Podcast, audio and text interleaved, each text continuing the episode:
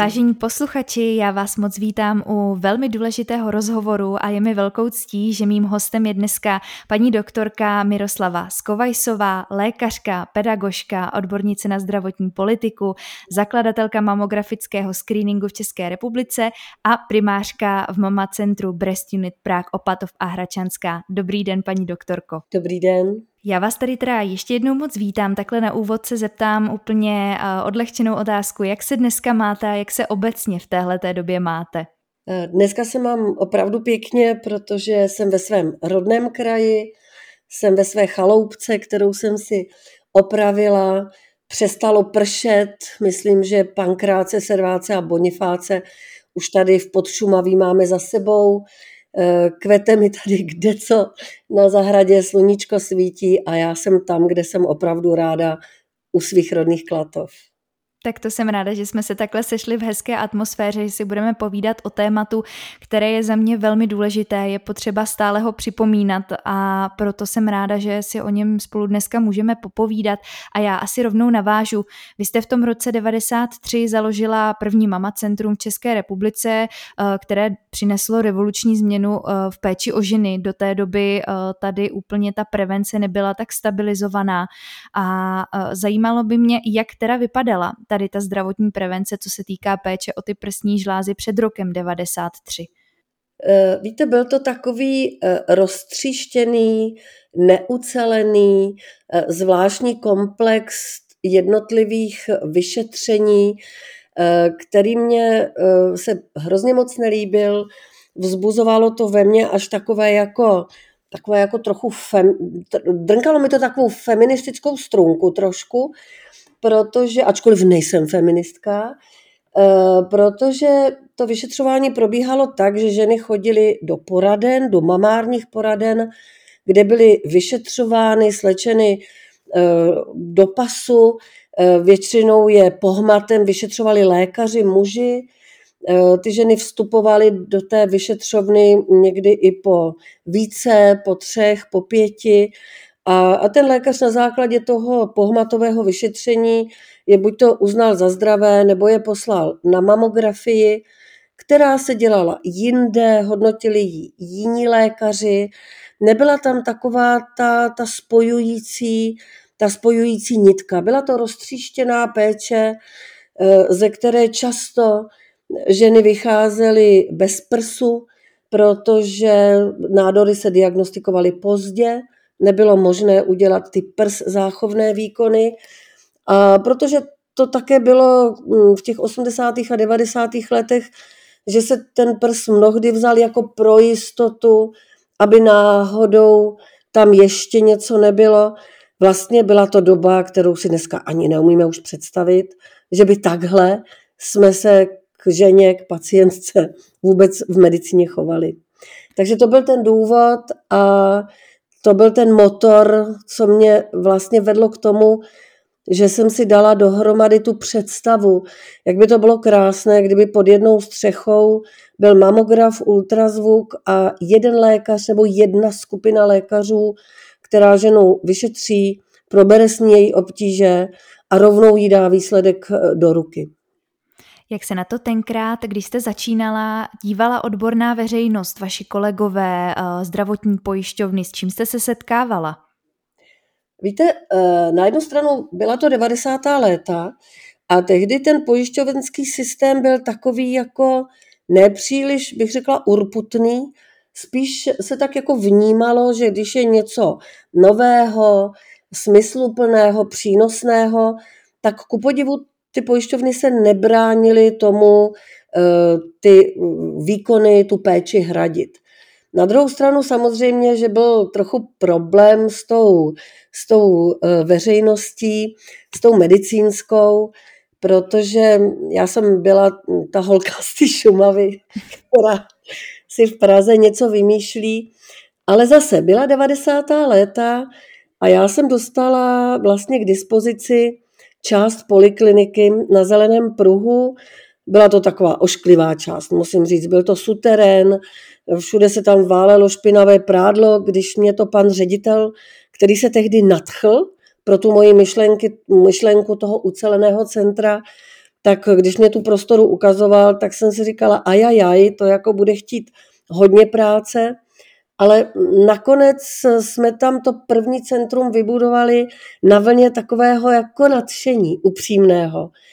I ti, co tam ty stavaři, kteří byli pozváni, aby mě pomáhali to tam přebudovat na to první centrum, tak všichni viděli takovou tu moji velkou chuť a tu vizi, kterou já jsem s ní chodila spát, vstávala jsem s ní a všichni mi šli na ruku tehdy. To bylo tak jako vlastně neuvěřitelný, že si kolikrát říkám, že to byl takový sen, jako, jak, jak se to všechno odehrávalo a během pár měsíců v tom skladě špinavého prádla původně bylo hezké, malinké Mama Centrum, které jsme otevřeli v říjnu, v říjnu v tom roce devadesát tři a o Vánocích už jsem nestíhala a začala jsem schánět další kolegy, kolegyně, které by tam pracovaly se mnou. Já když jsem si dělala přípravu na tenhle rozhovor, tak jsem si přečetla krásnou větu, která se mi na vašich stránkách moc líbila, že celý život stavíte na demokratických hodnotách a sociálním přístupu, které jste se naučila ve skautu a v medicíně. Jsou právě tyhle sociální hodnoty a to, že jste chtěla těm ženám nabídnout nějaký komfort a právě takovej, takový ten seriózní přístup, to hlavní, co vás tam pohánělo k tomu pustit se do takhle velkého projektu? Ano, tam byla kombinace toho, toho skautství a tady na tom Klatovsku my jsme měli opravdu velice silný skauting a já jsem skautovala v době, kdy mě bylo deset jedenáct, to znamená, to je člověk plný ideálů, četli jsme ty Foglarovky, chtěla jsem dělat dobré skutky a ono to opravdu se to tak nějak zakouslo a zůstalo to ve mně. Po, musím říct, po zbytek života, já do dneška jako jedu vlastně na téhletý vlně, že člověk má pomoci tomu druhému, když je v nesnázích a má dělat věci smysluplné a být pokud možno pravdivý a nezáludný. A, a druhý ten motor, tam bylo to, co už jsem zmínila. Já když jsem nastoupila do Thomayerovy nemocnice, které, to byla moje první, vlastně to bylo moje první pracovní místo, a já té Thomayerově nemocnici a tím kolegům tam opravdu vděčím za mnohé. Tam jsem se naučila tím největším základům rentgenologie a vůbec e, tomu přístupu, medicínskému přístupu. A v té Thomayerce dodneska je takový jako dobrý duch, takový duch ty e, chuti lidem pomáhat. Není to taková ta odcizená strojová péče o lidi, je tam opravdu kus srdce. To tam je zřejmě od doby Thomayera, který to kdysi zakládal. A já jsem se tam poprvé setkala s tou péčí právě o ženy, s tou prsní poradnou a tam jsem poprvé narazila. Tam mě poprvé ta Thomayerka jako zklamala v tom, že ta péče se nedělá tak, jak si to žena zaslouží. Že péče o ty prsy má prostě běžet jinak, jako decentněji, dát mnohem, dát té ženě uh, takovou tu, tu její intimitu, jí dopřát při těch vyšetření.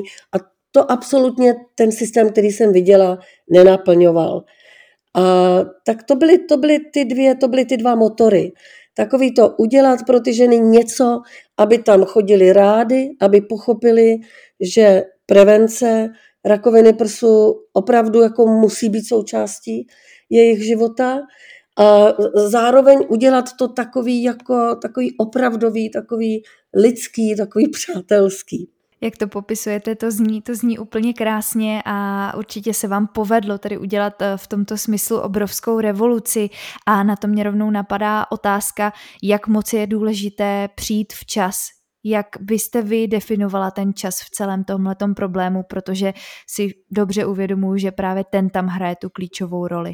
Uh, ano, je to, je to tak, když jsem se učila číst mamografie, tak jsem najednou začala vnímat, jaký je rozdíl mezi tím, když ten nádor vidíte na tom vyvěšeném mamogramu, na tom obrázku ode dveří, anebo když se fakt jako zapotíte a musíte tu žlázu prozkoumat kousek po kousku a Buď to tam opravdu nic nenajdete, nebo najdete malinký nádor. A já jsem si uvědomovala, že v tu chvíli té ženě zachraňuju určitě život, ale taky prso.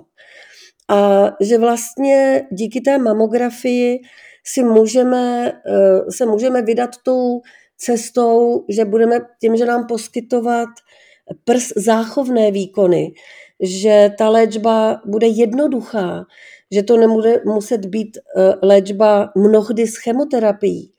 A tehdy prostě jsem tak nějak mi napadlo takové heslo, že nejlepší léčbou rakoviny prsu je její včasný záchyt, a to platí od tehdejších dob, od těch devadesátých let, samozřejmě do dneška a do budoucna. Máte nějakou procentuální představu, jak zhruba pomáhá ta prevence, jestli si to dokážete třeba nějak takhle před tím rokem devadesát tři srovnat potom, když jste opravdu té prevenci začala věnovat ten čas, začalo se o tom víc mluvit, ty, zák- ty problémy se začaly řešit včas. Dokážete nějak třeba zhruba jenom tak odhadnout, kolik třeba procent žen se povede vlastně zachytit včas ten problém? Paní redaktorko, my na tohle máme naprosto přesná data.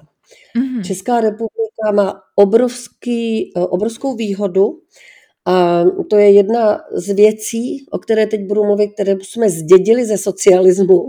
A to byla jedna z těch pár věcí, které se za toho socialismu povedly. A povedlo se to, že se v roce sedmdesát sedm založil Národní onkologický registr.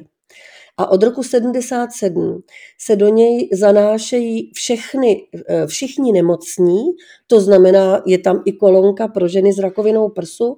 A nejenom, že se tam zanese, že ta žena, která je tam zaklíčovaná, onemocněla rakovinou prsu, ale je tam dokonce zaneseno i v jakém stádiu, v jaké častnosti nebo pozdnosti, řekněme, byla zachycená.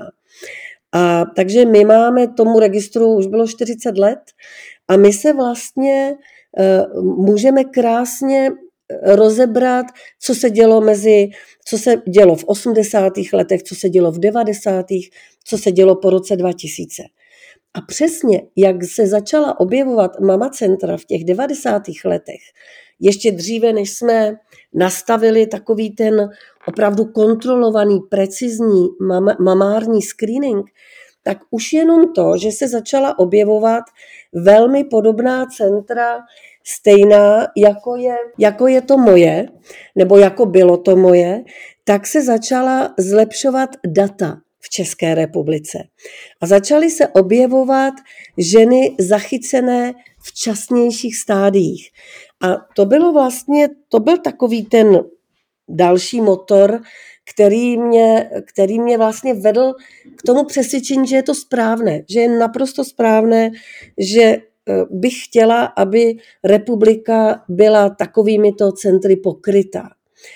A já jsem tehdy, protože opravdu ta devadesátá léta, to byla doba, kdy jsme si mohli dovolit všechno, tak jsem do, dokonce začala školit další lékaře, kteří za mnou jezdili z celé republiky, přestože jsem vlastně proto nějaký jako mandát neměla. Ale díky tomu, že se vyškolili, oni založili další centra po republice a ta křivka v tom Národním onkologickém registru těch časně zachycených stádií se začala zvyšovat. To byl, to byl úžasný vlastně moment.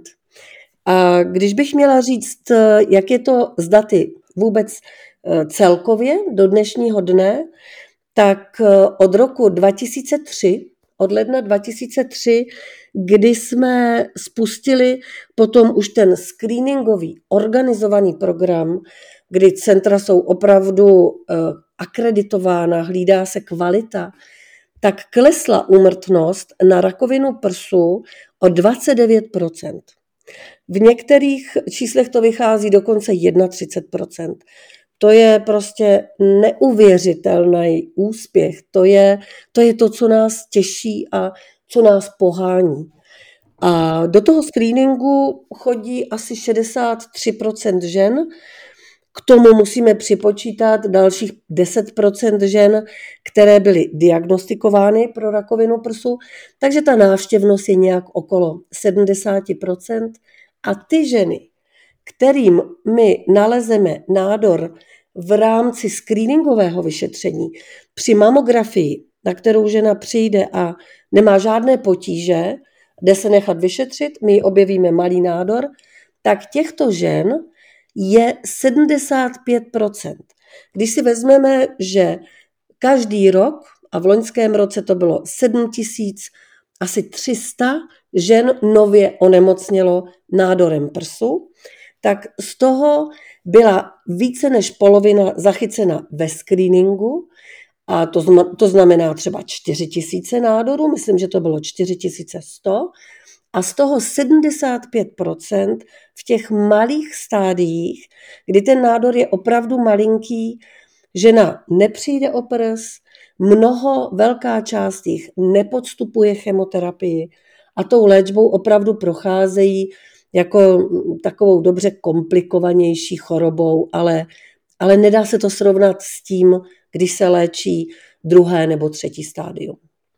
Mm-hmm. Takže tady je opravdu opět potvrzení, že prevence se určitě nemá zanedbávat, že v tomto směru rozhodně má smysl a my tady chceme apelovat právě na všechny posluchačky, aby uh, tuto péči o sebe určitě nezanedbávali. A když už jsme právě u té péče, uh, kdo by měl chodit na prevenci a jak se ta prevence rozděluje? Ku příkladu, jestli pro starší ženy už je tam nějaké mamografické vyšetření, pro mladší ženy uh, nějaké sono, jestli byste to mohla trošičku blíže přiblížit, aby žena, pokud ještě nechodí a chystá se, tak aby věděla, co ji vlastně čeká. Je zajímavé, paní redaktorko, že takhle, jak jste se teď zeptala vy, tak se mě ptají mladé ženy, které přicházejí ještě ve věku, kdy nemají nárok na hrazený screening, hrazený od pojišťovny, a oni přichází, zaplatí si preventivní vyšetření a v rámci toho se mě ptají, jak se mají o sebe starat do budoucna. A ta odpověď je poměrně jednoduchá. Pro ženy do čtyřiceti let, do čtyřiceti až čtyřiceti pěti let, není žádný systém na světě. Není schopný postavit pravidelný preventivní program. Je to proto, že ta prsní žláza mladé ženy, žena, ženy, která je schopná ještě rodit, kojit své dítě, tak ten není možný dělat mamograficky.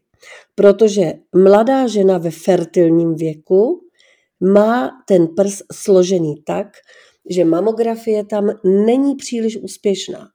V tom věku do čtyřiceti let je opravdu volbou, první volbou to ultrazvukové vyšetření a opravdu není myslitelné, aby se všem ženám třeba od třiceti let nabídla tato ultrazvuková prevence jednou za dva roky, tak, jak se dělají mamografy. Je to proto, že to ultrazvukové vyšetření opravdu zabere strašně moc času, hodně moc té lékařské kapacity a, a prostě není síla, není takový dav lékařů, který by to byl schopen zvládnout. Proto těm mladým ženám, které by se chtěly o sebe starat ještě dříve, než začnou mít nárok na ten mamografický screening, tak jim doporučujeme buď. Jsou-li to ženy, které mají běžné riziko, a takové to průměrné české riziko je osm celá pět procenta, to znamená, že osm celá pět ženy ze sta onemocní kdykoliv během života rakovinou prsu. Toto osm celá pět procenta riziko se vnímá jako riziko nízké. Jsou to ženy, které v rodině nemají příbuzné, žádné, buď to bližší nebo vzdálené příbuzné s rakovinou prsu. A tyto mladé ženy, pokud chtějí být preventivně nebo podstupovat prevenci, tak jim doporučujeme, aby si přišli jednou za tři roky, to úplně stačí, na ultrazvukové vyšetření, kde, které oni si sami platí. A tam my jim řekneme, potvrdíme jim, že jsou v pořádku, eventuálně, když mají nějakou pohmatovou nejistotu, tak jim ukážeme v tom ultrazvuku, že v tom místě možná mají cystu nebo nějaký fibroadenom. A oni se vlastně najednou mají možnost seznámit s tím, co je jejich norma. My jim řekneme, vy jste zdravá, Toto jsou vaše normální prsa, v kterých si hled, můžete hledat různé malé bulky, to jsou ty bulky té žlázy. Tady máte cystu, tady máte fibroadenom, nebo některé ženy mají úplně ty, ty žlázy jenom složené z toho žlázového parenchymu. A, a ta žena, když naváže samovyšetřováním, pravidelným samovyšetřováním, které je ideálně, když se dělá vždy, když končí menstruace, tak má vlastně možnost si potvrzovat každý, každý měsíc po té menstruaci, zda ta její zdravá norma se nezměnila. Natočili jsme dokonce film, asi osmiminutový, kde učíme, jak se samovyšetřovat. Ten film běhá po internetu nebo je na stránkách mého pracoviště a dokonce si ho ženy mohou stáhnout.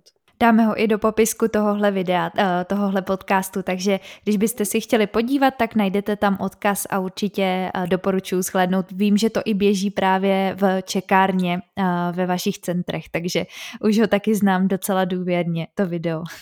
To, co jsem doteď dosud popsala, tak to je preventivní přístup nebo prevence o prsa mladé ženy, která má malé, obvyklé riziko osm celá pět procenta, což má většina žen v České republice. Pakliže se chce o sebe starat žena z rodiny, kde se vyskytují zhoubné nádory prsu, tak její riziko zcela určitě bude vyšší než těch osm celá pět procenta.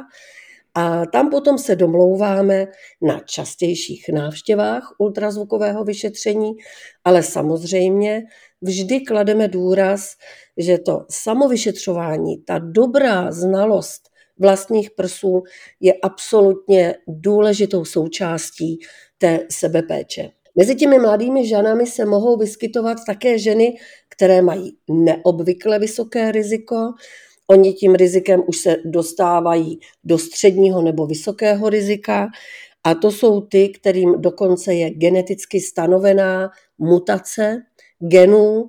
Především nejznámější jsou ty geny bé er cé á jedna, bé er cé á dva a tyto ženy potom mají zcela specifickou prevenci, kterou jim stanovuje obvykle onkolog, který se o ně stará, přestože jsou zdravé, a který plánuje, jak často, ultrazvukové vyšetření, magnetickou rezonanci nebo mamograf, to prostě necháváme na tom odborníkovi. Mm-hmm. Takže to jsme se probrali prevencí žen do čtyřicet let.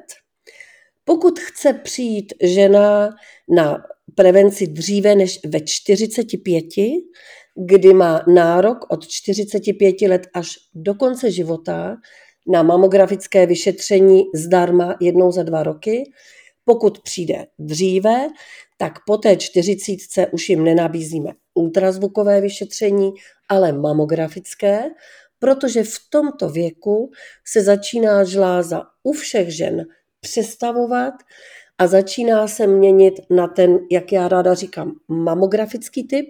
To znamená ten typ žlázy, kde mamograf svými zobrazovacími detailními schopnostmi absolutně začne převažovat uh, ty výhody a přínosy ultrazvukového vyšetření.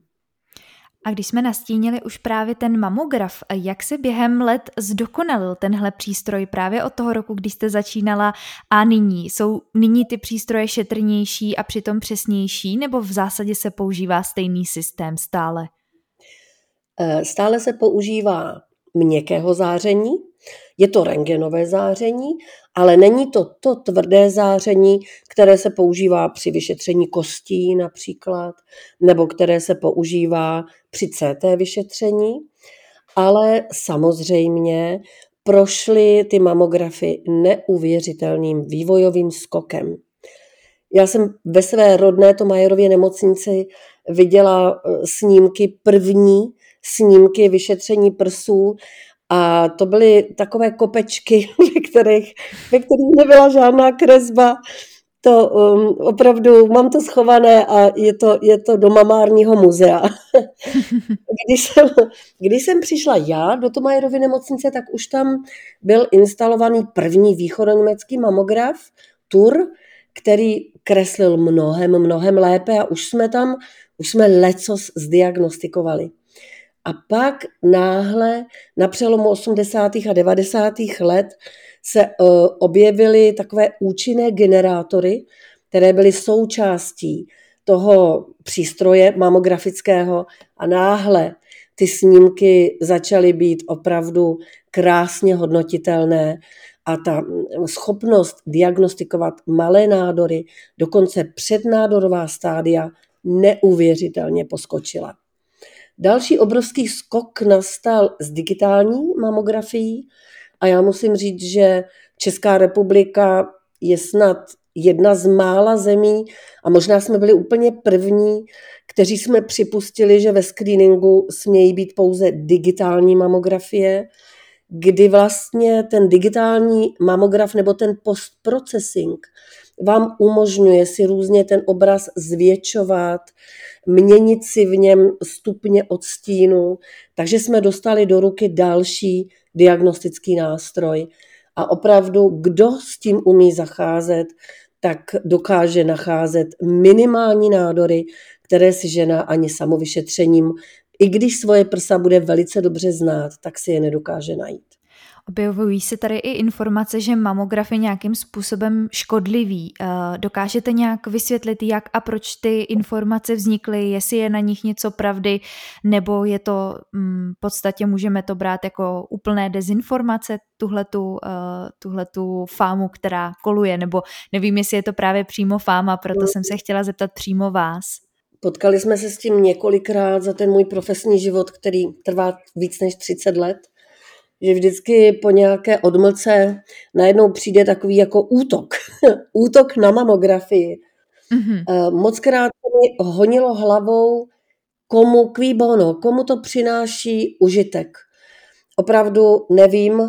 A tam tyhle ty fámy napadají. Jednak to záření a jednak se objevuje tvrzení, že při stisknutí toho prsu se může ta žláza natolik pohmoždit při té mamografii, že to může vést ke vzniku nádorového onemocnění. My jsme zoufalí samozřejmě z těchto, z těchto fám, to je vždycky docela velký tlak jako internetový, proletí to Facebooky různě a tak jsme hledali pomoc a docela nám napomohl v tomhle S Ú J B, Státní ústav pro jadernou bezpečnost, kde přepočetli tu dávku mamografickou na e, jiné ekvivalenty. To měkké záření, které používá mamograf, je to, ve kterém teď vy sedíte ve studiu a já tady v Podšumaví. Je to záření, které je všude okolo nás, je to záření z pozadí, jižní Čechy ho například mají i vyšší než jiné části republiky a je podobné kosmickému záření. Kdyby to záření bylo tak škodlivé, tak v podstatě by vymírali valem letušky. Lidé, kteří lítají letadly, kde vlastně to kosmické záření, toto měkké, je v mnohem větší dávce, než se dostane až sem na zem. A ten S Ú J B nám pomohl v tom, že přepočetl nebo vypočetl, že jedno mamografické vyšetření je ta dávka, odpovídá dávce, jako když letíte letadlem z Prahy do New Yorku. Nebo ještě druhý přepočet je, tím, jak v tom záření žijeme, tak ta, to jedno mamografické vyšetření, oba prsy v obou těch projekcích odpovídají, a teď se omlouvám, že nevím, jestli čtrnácti nebo čtyřiceti dnům života na Zemi. Tak, jak žijeme a vstřebáváme do sebe to měkké záření, tak buď to je to čtrnáct nebo čtyřicet dnů. Moc se omlouvám. Naopak C T vyšetření, jedno C T vyšetření hlavy, ten přepočet je několik let života. Jo, ta dávka. Takže tohle, tomu, za toto moc děkuju vlastně odborníkům v S Ú J B u. A co se týká toho hmoždění té prsní žlázy, tam vždycky říkám, nám opravdu chybí zdravý rozum, když si uvědomíte, ty prsy vlastně ční z toho těla, kolikrát žena dostane úder do prsu, jakým změnám ty prsy vlastně podléhají v době kojení, kolik od těch dětí jsme dostali ran. Já jsem měla pejska, který, když mě vítal, tak vždycky skákal až na prsti. A když si uvědomíte to, nebo představíte to mamografické vyšetření, tak tam ten prs je položený na pevnou podložku a ta horní přítlačná deska se pomalu přibližuje a pomalu ten prs stiskává, ten prs se rozkládá, tím právě vznikne ten krásný obrázek a ta zátěž je maximálně sedm kilo. Takže mamografické vyšetření není úraz, který by zhmoždil tu prsní žlázu a zadal tam možná vzniku do budoucna někdy nějakých nádorových onemocnění. Jde to takhle krásně snímat i právě u malých prsou, protože dokážu si to představit u větších, že se to krásně dá vlastně stisknout a u těch malých prsou, jak se to případně řeší, dá se to tam taky nějakým způsobem nastavit, vy už určitě máte v tomhle skvělou praxi, takže i ženy s opravdu malými prsy se nemusí obávat, že by se tam něco, něco dostatečně nezobrazilo. Naše radiologické asistentky se spíš obávají, když přijde žena velmi vybavená od mm-hmm. přírody, kdy opravdu dobře vyfotit velké objemné prsy je mnohem těžší než drobounká prsička. Mm-hmm. Když my vyšetřujeme i muže, samozřejmě, protože i muži mohou mít rakovinu, i když je to minimální, minimální vlastně výskyt pro muže nebo u mužů, ale vyšetříme mužský prs, vyšetříme drobný ženský prs a vlastně já jsem nezažila ženu nebo velikost prsu, které by nebylo vyšetřitelné. A když už se na té preventivní prohlídce právě odhalí nějaký problém, nebo když si žena sama zjistí nějaký problém, nebo vám se tam ku příkladu něco nezdá, jaký je potom ten další postup, s čím žena může počítat, pokud vy třeba potřebujete ověřit, o co se jedná, něco úplně třeba uh, potřebujete nějak vyšetřit do detailu, tak uh, jaké jsou ty další možnosti potom? Všechna screeningová centra jsou zavázána k tomu, že jakmile zachytí na té mamografii něco podezřelého, tak musí pokračovat dál až k dotažení diagnózy do konce a k předání té ženy terapeutickému léčebnému týmu. To znamená, ten nejjednodušší krok je ten, že se, žena, že se ženě doplní ultrazvuk. Z toho důvodu si některé ženy myslí, že na mamografu vidět nic nebylo a že to ukázal až ultrazvuk. Ono to tak není. My vidíme na mamografu nádorové ložisko a ultrazvukem si ověříme, kde je uložené, v jakém je vztahu vůči kůži, vůči hrudní stěně, abychom dokázali potom v tom týmu, kdy budeme předávat tuto nově diagnostikovanou ženu, abychom dokázali chirurgům vysvětlit, kde to ložisko je uložené, že tam jsou buď to nějakou, že, že bude zapotřebí nějakého specifického přístupu operačního, nebo naopak je to ložisko uloženo tak jednoduše, že ten operační styl bude velmi jednoduchý. Ale to není všechno. Po tom ultrazvuku my samozřejmě ověříme tu přítomnost, nejen tu přítomnost, ale i podstatu toho ložiska biopsií. Je totiž naprosto potřebné, aby když žena se má dostavit k léčbě, ať už je to chirurgická, nebo když bohužel musí rovnou začít chemoterapii, tak my musíme vědět, z jakých buněk je to nádorové ložisko složeno. Zda jde o spíše méně agresivní nádor, nebo o nádor s větší agresí. Ultrazvukem zkoumáme i spádové lymfatické uzliny v podpaždí, tak, aby jsme té, to, tomu týmu léčebnému předali tu ženu maximálně s maximální detailní diagnostikou.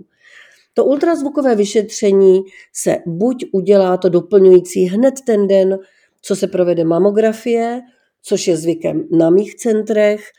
Na jiných centrech to může být tak, že po provedené mamografii se ženě za dva, za tři dny ozvou z centra a pozvou si ji na to doplňující vyšetření. A ta biopsie, která se dělá většinou za kontroly ultrazvuku, obvykle proběhne do týdne, tak jako průměrně.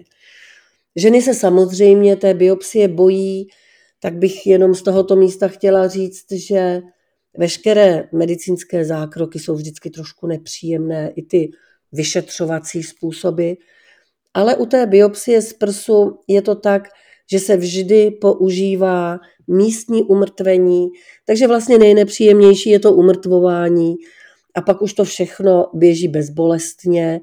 Ty biopsie jsou velmi rychlé, to je během deseti minut, jsou odebrané dva vzorečky a žena odejde domů a čeká si na výsledek. A pokud už žena, ženě se sdělí právě ten výsledek, že se jedná právě o rakovinu prsu a je tam opravdu včasný záchyt, včasný nález, jaké je potom ta pravděpodobnost? Vím, že to bude asi záležet hodně právě na nějakém genetickém faktoru, na životním stylu a tak dále, že ta žena se vyléčí, pokud se opravdu ten nádor odhalí včas. Jakou tam má vlastně tu možnost se vyléčit už dneska s tou medicínou, která se neustále vyvíjí a posouvá a opravdu už dneska, co se tak můžeme dočíst, tak opravdu je vysoké procento těch žen, které se při tom včasném záchytu zcela vyléčí. Ono tady platí právě to, co jsem říkala, že nejlepší léčbou rakoviny prsu je její včasný záchyt. Pakliže se zachytí ložisko o malé velikosti ve stádiu jedna, té jedna, bez postižení spádových uzlin, tak se ty ženy uzdraví všechny. Hmm. Tam je Prostě na to také máme data. To jsou data, která sbíráme od počátku screeningu, od toho roku dva tisíce tři, a každý rok se scházíme všechna centra z republiky, těch center je přes sedmdesát, a tato akreditovaná centra se scházíme na takové konferenci, které říkáme audit mamárního screeningu, a tam si ukazujeme ty výsledky a víme, že ženy, které jsou diagnostikovány v prvním stádiu, tak se doživotně uzdravují z rakoviny prsu.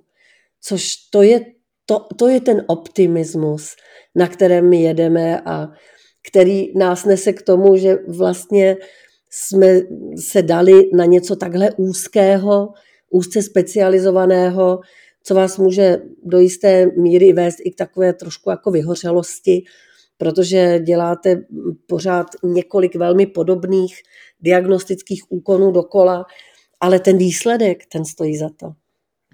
To rozhodně a opět tady tedy apelujeme na to, že těch pár minut času ročně nebo jednou za ty dva roky a nebo pár minut toho samovyšetření rozhodně stojí za to, protože potom opravdu můžete doslova předejít problémům, které vůbec nemusí vzniknout. A, takže doporučuji právě podívat se i na to video a pokud ještě nechodíte na prevence, tak opravdu chodit, a když už jsme u té prevence a zase u toho, že připomínáme, jak moc je důležitá, tak paní doktorko, co z vaší praxí udělal COVID a celá situace toho strachu z návštěvy lékařů? No tak je to stejné jako ve všech oborech. Samozřejmě mnoho žen, které chodili předtím běžně v těch dvouletých intervalech, tak jim jakoby rok vypadl. Takže oni se nám vracejí po třech letech a tam, kde diagnostikujeme nádor, který třeba už je lehce hmatný, tak samozřejmě před tím rokem byl nehmatný, nebo diagnostikujeme ještě docela malý nádor, ale víme, že před tím rokem byl ještě menší, takže teď zažíváme takové období smutku, protože jsme byli zvyklí diagnostikovat opravdu převahu malých nádorů a teď vidíme spíše ty nádory střední a dokonce nádory velmi pokročilé. Dokonce musím říct, že teď jsem v poslední době viděla tolik pokročilých nádorů, jako to bývalo zvykem předtím, než jsme začali dělat ten organizovaný screening. My jsme ta centra nezavřeli, to byl základ. Vím, že některá centra zavřela, hlavně ta, která jsou v rámci nemocnic, ale víte, ono, ono tam nebyly jednoznačné instrukce. Tam se řeklo, že by bylo lepší, aby fungovala jenom centra akutní medicíny. A já jsem se v případě našich dvou center jsem se rozhodla, nebo ne rozhodla, ale jsem si uvědomila, že rakovina prsu je akutní záležitost a že si prostě nemůžeme dovolit zavřít. Takže tím, že některá centra zavřela, zejména ta, která jsou součástí nemocnic, tak náhle přišly ženy, které k nám předtím nikdy nechodily a byly rády, že nás objevily, protože přicházely ženy především s obtížemi. Ty, které si v době toho koronaviru něco vyhmataly. Jiná skupina žen zareagovala tak, jako že no tak mám něco v prsu, ale radši tam nepůjdu, abych, ještě bych se nakazila, ještě bych se nakazila někde covidem. A tam já jsem už i v, té, v tom loňském roce jsem vzkazovala na všechny strany, pro boha ženy, jako když si jdete nakoupit do Kauflandu, tak kde je větší riziko nakazit se koronavirem? Když si nakupuju mlíko nebo když půjdu a počkám chvíli v čekárně, dobře proorganizovaného Mama Centra, kde se většinou moc dlouho nečeká. Takže některé ženy, které se obávaly toho, co v tom prsu mají, tak to tak jakoby svedly na ten koronavirus, že vlastně ani nemůžou jít teď se někam ukázat. A myslím, že ty jsou teď hodně smutné, protože jim utekly důležité měsíce, které velice poznamenaly stádium té nemoci. Pak byly ženy, které, bylo jich málo, ale které chodily a říkali, já když se nakazím koronavirem, já to zvládnu, ale rakovinou, když bych měla onemocnit rakovinou, tak chci, aby se našla včas. Takže bylo to velmi, velmi, velmi pestré, ale musím říct, že v tom dubnu, že vlastně to chodila tak patnáct procent, patnáct procent oproti jindy. A pak se to začalo pomalinku vracet do normálu. Tak budeme doufat, že se to bude jenom zlepšovat, že žen bude stále přibývat, že budou dbát na prevenci, protože určitě to stojí za to a není, není radno to podceňovat. A my už jsme se tam právě, jedna z těch mých os- posledních otázek bude směřovat uh, k tomu, k tomu B R C A, k této mutaci, protože uh, můžu mluvit z vlastní zkušenosti, protože u nás v rodině tato mutace je, takže i já jsem byla testovaná, naštěstí teda se u mě neprojevila, ale zajímalo by mě, jak moc velkou roli právě třeba u žen, kterým je tato mutace diagnostikována, hraje životní styl, nějaký stres, to zda se o sebe starají, výživa a tak dále. Jestli, jestli tohle, s tímto se třeba nějak pracuje i z hlediska prevence, protože to je zase ten můj zájem o nějaký ten životní styl a zdravou stravu a tak dále, tak trošku optimismu, že, že má i smysl se o sebe starat tímto stylem, i přesto, že třeba máme k tomu nějak geneticky dané ty vyšší vyšší predispozice. Zajímal by mě na tohle váš názor.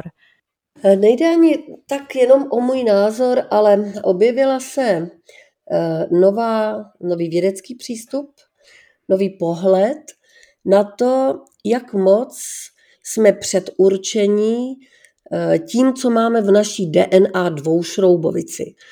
My tam máme různé ty sekvence, máme tam různé ty, ty skupinky, které vytvářejí ty určité geny.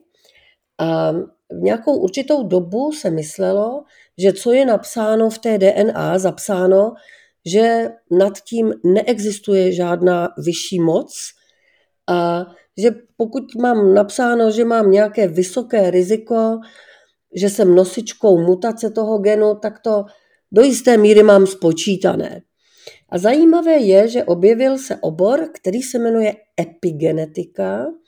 Je to obor velmi solidní, dokonce i tady v českém jazyce vyšly knížky a ten, ten lékař se jmenuje Lipton. Ta knížka se jmenuje zvláštně, protože on ji pojmenoval Biologie víry, ale ta víra je tam myšlená, víra v sílu myšlenky, víra ve schopnost překonat právě tu nevýhodu toho, že jsem nosičkou určité mutace genu. A on tam dokladuje, nejenom on, tento pan doktor, ten Bruce Lipton, ale ta, vlastně ta, to celé vědecké, vě, vědecké odvětví pracuje s tím, že nad těmi dispozicemi existuje ještě něco nad, něco epi, a to epi je to, jak já se postavím k životu. zda se budu aspoň nějak základně starat o sebe, zda si dopřeju dost spánku, zda budu dobře a pravidelně jíst, zda budu přistupovat k životu pozitivně, vyladěná s rozhodnutím, že u mě se prostě ta predispozice neprosadí, tak uh, zdá se, že se, ta predis, že se ta dispozice dá prostě překonat tímto přístupem. Já um, se snažím to popsat laicky, trošku hledám slova, protože to nemám úplně, úplně tak v hlavě srovnaný. Ty knížky jsem četla poměrně nedávno, jsou psané poměrně dost vědecky, mm-hmm. ale ten vzkaz je, ten vzkaz je to, že vám zdiagnostikuje někdo jednu mutaci genu, tak neznamená, že vy můžete mít jinou mutaci jiného genu, která, který vás, nebo ta mutace vás může disponovat k úplně jiné nemoci a vy o tom nevíte. Takže celkově je vlastně moc jako hodně výhodné a dobré pro člověka, když žije v takovém tom optimismu, ve spolehnutí se, v takový ty přirozený radosti a v přirozený péči o, o svoje tělo. A ta péče nemusí být přehnaná. Já mám pacientky, které mi řeknou, jak je možný, že mám rakovinu prsu, teď já si kupuju jenom bioprodukty a já vůbec nepiju a nekouřím. V tom to není. Ono, ta péče, to epi, ta péče je v tom, že člověk se postaví k tomu životu, k jeho složitostem s velkým odhodláním a s velkou radostí, že je schopen je zvládnout a že i v, při všech situacích, což třeba teď je to ten rok toho, toho covidu, si zachová zdravý rozum, pozitivní vztah ke světu, k životu a bude život brát jako dar. Pak je schopen to přehrát.